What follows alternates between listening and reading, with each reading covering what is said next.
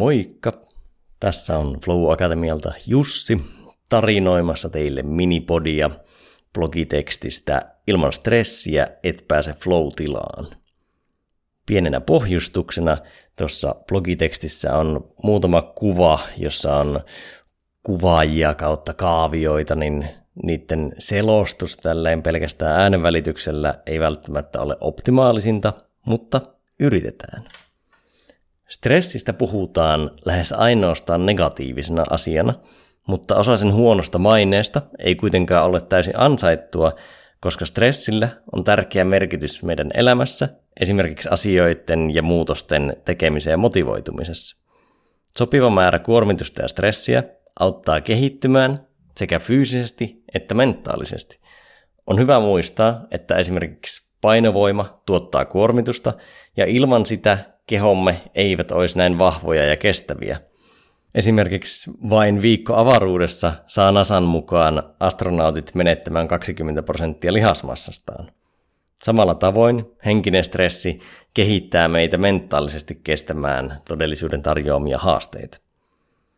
Jerkes Dodsonin laiksi kutsuttu malli jakaa stressin miellyttävältä tuntuvaan positiiviseen stressiin, eli eustressiin, ja ahdistavalta tuntuvaan negatiiviseen stressiin, eli distressiin.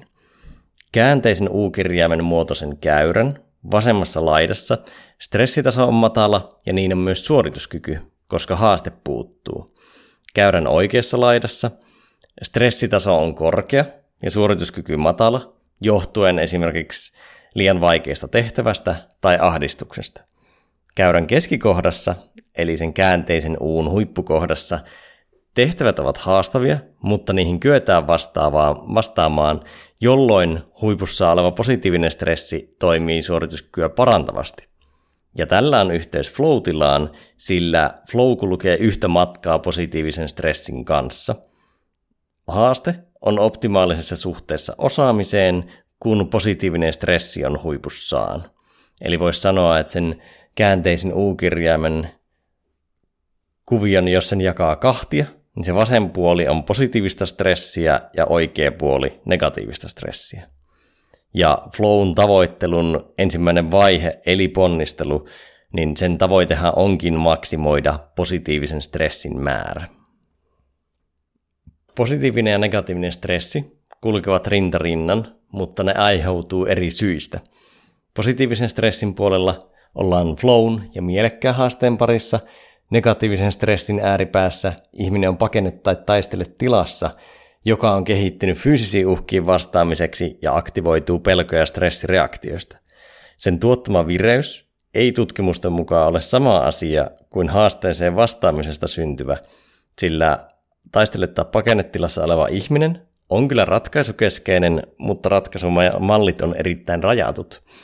Ja toimintaa tuossa tilassa voisi kutsua putkiaivoiseksi ja havainnointia putkinäköiseksi. Eli nähdään yleensä vain yksi ratkaisu siihen ongelmaan. Sen tilan tavoite on saada ongelma ratkaistua mahdollisimman nopeasti tilanteesta selviämiseksi. Tämä oli hyvä ominaisuus esi-isillemme viidakossa ja savannilla, mutta tietotyössä siitä on lähinnä vain haittaa. Aivotutkija Minna Huotilainen on kirjassaan Tunne aivosi jaotellut ihmisen mielentiloja aktiivisuuden ja myönteisyyden akseleille U-kirjaimen muotoiseksi käyräksi. Eli kyseessä on siis semmoinen taulukko, jossa on vaaka-akselilla myönteisyys ja tarkoittaa, että alhainen x-akselin lukema on kielteinen asia ja iso lukema on myönteinen. Ja sitten y-akselilla on aktiivisuus, eli alhainen y-akselin lukema on passiivinen ja korkea y-akselin lukema aktiivinen. Ja jos lähdetään, miltä se, mitä ne U-kirjaimen eri kohdat tarkoittaa, niin U-kirjaimen pohjalla on nukkuminen, eli se on neutraali tila tun- tunteellisesti ja passiivinen tila aktiivisuuden kannalta. Sitten U-kirjaimen vasemman sakaran kärjessä on aktiivisena ja kielteisenä tilana taistele tai pakenetila, kun taas sen U-kirjaimen oikean sakaran kärjessä on aktiivisena ja myönteisenä virtaustila eli flow. Ja taistele tai pakenetila optimoi henkiin jäämistä, kun taas virtaustila optimoi taidon, tekemisen, oivaltamisen, oppimisen, aikaansaamisen ja osaamisen käyttöä.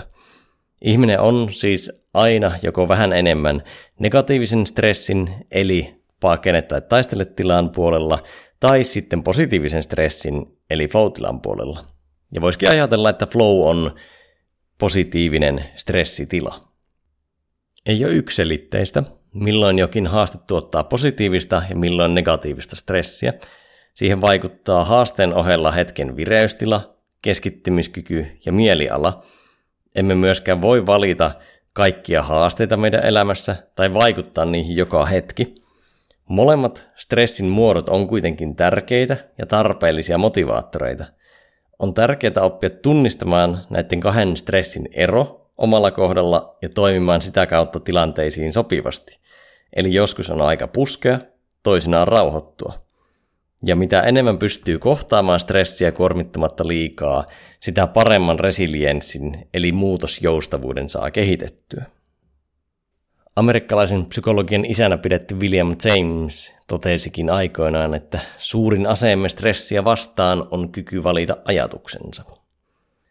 Yhtä lailla tärkeää on osata myös suhtautua stressiin ja kyetä vaihtamaan ajattelun näkökulma negatiivista positiiviseksi. Tutkimusten mukaan stressin välttely ei juuri motivoi ihmisiä, mutta stressin valjastaminen voimavaraksi ja stressavan tilanteen kokeminen haasteena sen sijaan ovat hyvinkin motivoivia ajatusmalleja. Nobel-palkittu kemisti Ilja Brigogine on käyttänyt käsitettä dissipatiivinen rakenne sellaisista järjestelmistä, jotka kykenee muuttamaan kaauksen järjestelmälliseen toimintaan suuntautuvaksi energiaksi. Myös ihmisen psyyke on tällainen järjestelmä, sillä minän eheys riippuu kyvystä antaa negatiivisille tapahtumille positiivisia merkityksiä.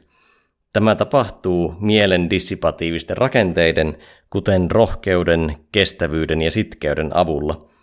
Flow-teorian isän Mihaly Csikszentmihalin mukaan juuri nämä rakenteet auttavat kääntämään kielteiset tapahtumat flown lähteiksi. Parhaimmillaan stressi voi siis toimia voimavarana flown saavuttamiseksi, mutta se vaatii kykyä vaihtaa näkökulmaa, uskoa omiin kykyihin ja huomion keskittämistä itsen sijaan ulkoisiin tekijöihin. Käytännön esimerkkinä tästä voi pitää startup-yrityksiä, joiden olemassaolo saattaa olla jatkuvasti vaakalaudalla, mutta paineen alle hautautumisen sijaan tilanne toimii voimavarana startup-yrityksen työntekijöille ja omistajille. Yksi tapa ajatella työhön liittyvää stressiä on jakaa työn vaatimukset esteisiin ja haasteisiin. Esteet, kuten työntekoa estävät häiriöt, tuottaa rasitusta ja johtaa ylikuormittumiseen, kun taas haasteet voivat toimia positiivisella tapaa flown virittäjinä – Korkean työkuorman on havaittu edistävän floatilaa ja toimivan jopa loppuunpalamisia ehkäisevästi, kun työnteon resurssit on muuten kunnossa. Kun työ on omaehtoista, kykyjä vastaavaa ja yhteisöllistä, ei kovakaan vaatimustaso johda ylikuormitukseen. Päinvastoin, Matala vaatimustaso on edellä kuvatussa tilanteessa jopa korkeaa vaatimustasoa kovempi riskitekijä kuormittumisen kannalta, sillä nykyään työelämässä tunnetaan myös tylsistymisestä johtuva loppuun palaminen, eli bore out. Stressiin kytkeytyvänä haasteena työn flown kannalta on se, että eniten flown tarpeessa olevat kokevat sitä vähiten. Pitkittynyt ja jatkuva stressi voi johtaa uupumiseen, joka heikentää unta, vireystilaa ja keskittymistä sekä muuttaa ajattelua negatiivisemmaksi. Juuri uupuneille flown kokeminen voisi olla voimaannuttavinta ja kannustavinta, mutta heillä on siihen huonoimmat edellytykset. Tästä syystä organisaatioiden ja työntekijöiden itsensä kannattaa kiinnittää huomiota uupumuksen tunnusmerkkeihin, kuten jatkuvaan väsymykseen, kyynisyyteen ja itsetunnon laskuun, jotta uupumiset voitaisiin välttää mahdollisimman aikaisessa vaiheessa. Yhteenvetona stressi on siis kaksiteräinen miekka. Se voi yhtä lailla olla ystävämme ja ajaa meitä eteenpäin, tai sitten ylikuormittaa meidät kauas flow Onneksi stressi ei kuitenkaan ole mikään satunnainen luonnonvoima, vaan me voidaan vaikuttaa siihen merkittävästi itse. Siksi onkin hyvä pohtia omaa suhdettaan stressiin, oppia tunnistamaan itselle sopiva määrä stressiä eri tilanteissa ja pyrkiä valjastamaan stressi vihollisen sijaan omaksi liittolaiseksi. Tässä minipodi tällä kertaa. Palataan viikon päästä ja sillä aikaa olkoon flow kanssanne.